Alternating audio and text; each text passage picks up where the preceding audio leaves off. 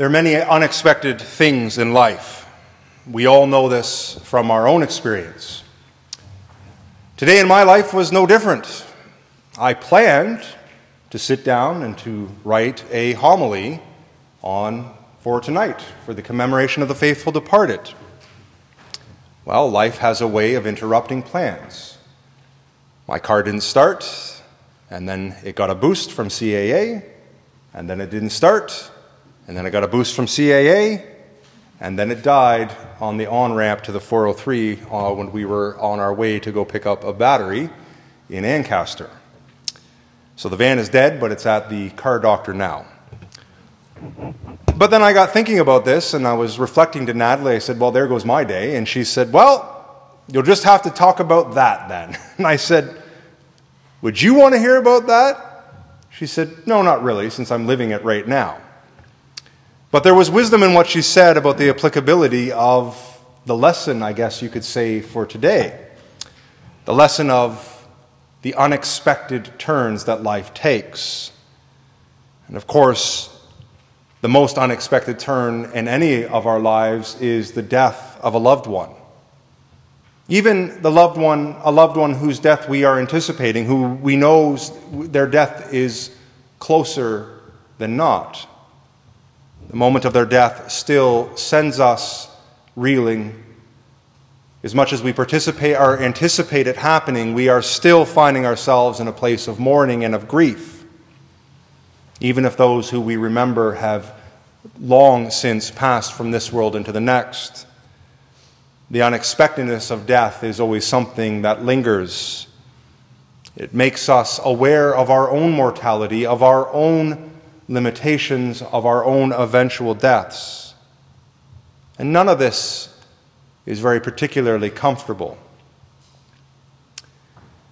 But for Christians, it's a different sort of thing. Not to say that the sting of death isn't very real, not to say that the need to grieve and to mourn well aren't an important part of the grieving process. They certainly are. But as St. Paul reminds us, we grieve not as a people without hope, but as a people with hope. Our hope is founded on nothing less than the resurrection of Jesus Christ from the dead into eternal life. Our hope is founded not merely just because Jesus did this, but he did it on our behalf. Our hope is that death does not get the final word because God remembers those whom he has called those who belong to him. We see this remembrance throughout the scriptures, throughout the story of Israel, throughout the story of the early church, where God remembers his people. It almost becomes a refrain in the scriptures. And God remembered. There's something important about this that is in, uh, especially poignant as we celebrate All Souls.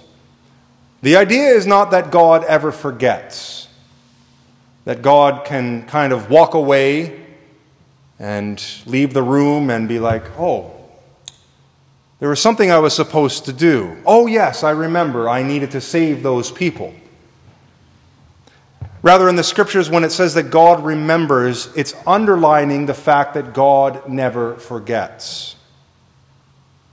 So it is natural, you could say, for us who are created in God's image to be creatures who remember.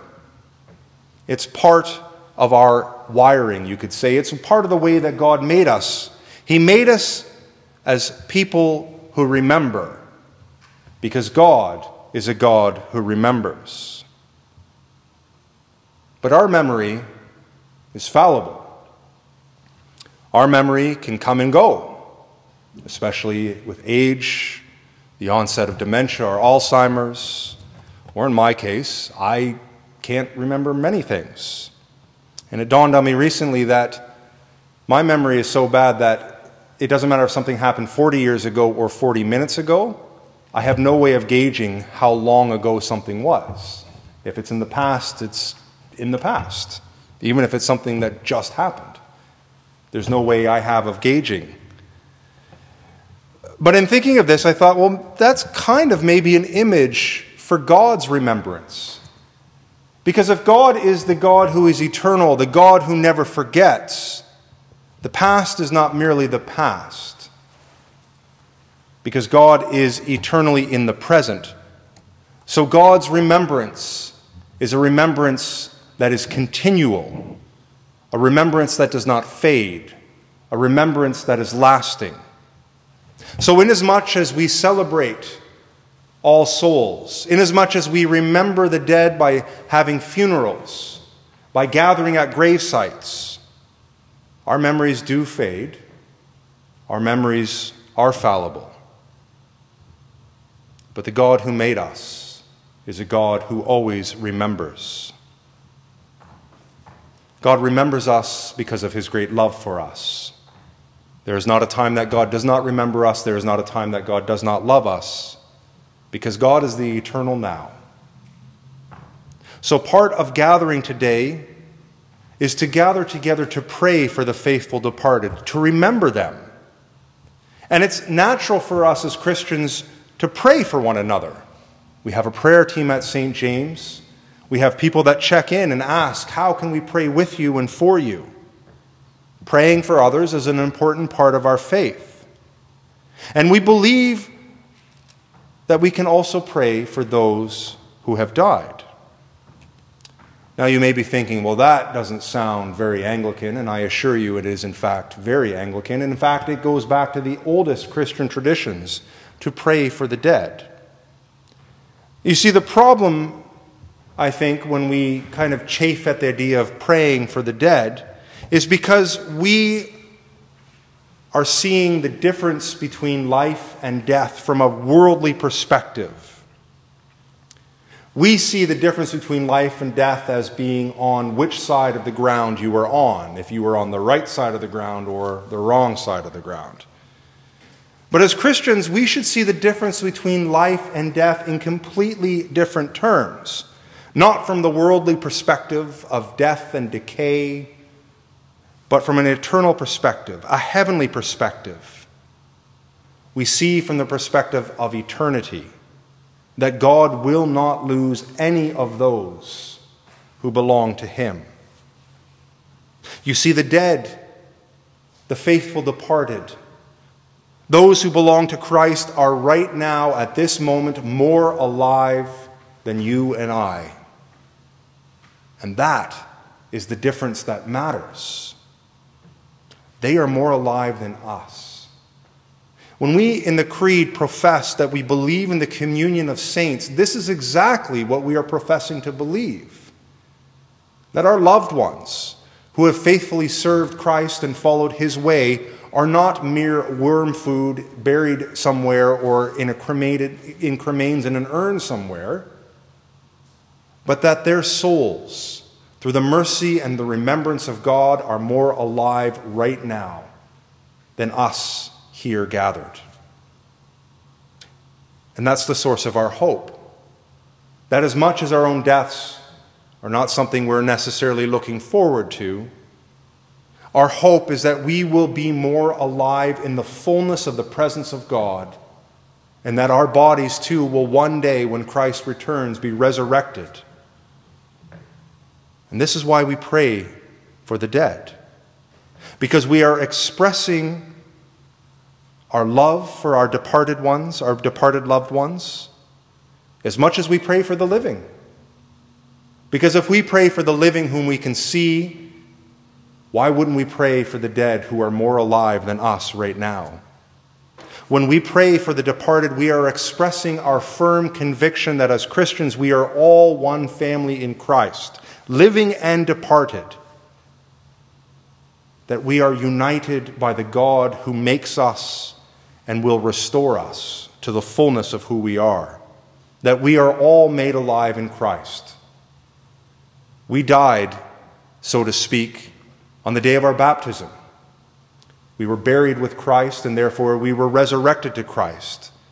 And our baptisms are but a mere foretaste of that eternal life that Christ promises to all. Our life on this earth is a preparation and a journey toward our eventual death, but that is not the end. For the Christian, death is a mere transition point into the fullness of eternal life with God. This is why we come into a darkened church. We see the glimmer of the lights that remind us of the souls of the faithful departed are, in fact, alive and burning with the light of Christ. But the chancel area is fully lit to remind us that we are pointed and oriented toward the eternal life that Christ offers to all his faithful servants. In praying for the dead, we are seeking the support of our brothers and sisters on that journey. Those who walk with us uh, here on earth, and those who have already gone on before us, commending us all to the memory of God. We pray for our loved ones not because we think that we're trying to bribe God, but we, are know, we do so because we know that we are loved and that we are remembered. The Anglican C.S. Lewis once wrote beautifully about the practice of play, praying for the departed, and he wrote, quote, Of course I pray for the dead. The action is so spontaneous, but inevitable, that only the most compulsive theological case against it would deter me. And I hardly know how the rest of my prayers would survive if those prayers for the dead were forbidden. At our age, the majority of those we love best are dead. What sort of intercourse with God could I have if what I love best were unmentionable to Him? End quote. My friends, we remember the faithful departed because God remembers them and us in His eternal love. It is the love of God which unites us with our brothers and sisters who have gone before us it is that love that is the source of our hope, and it is that love towards which we move. So let us pray here and now and for the remainder of our earthly lives for the faithful departed, for our loved ones who have gone on before us, that we may fix our eyes on our heavenly reward, knowing that we will be reunited, reunited with them one day, because God remembers us. Amen.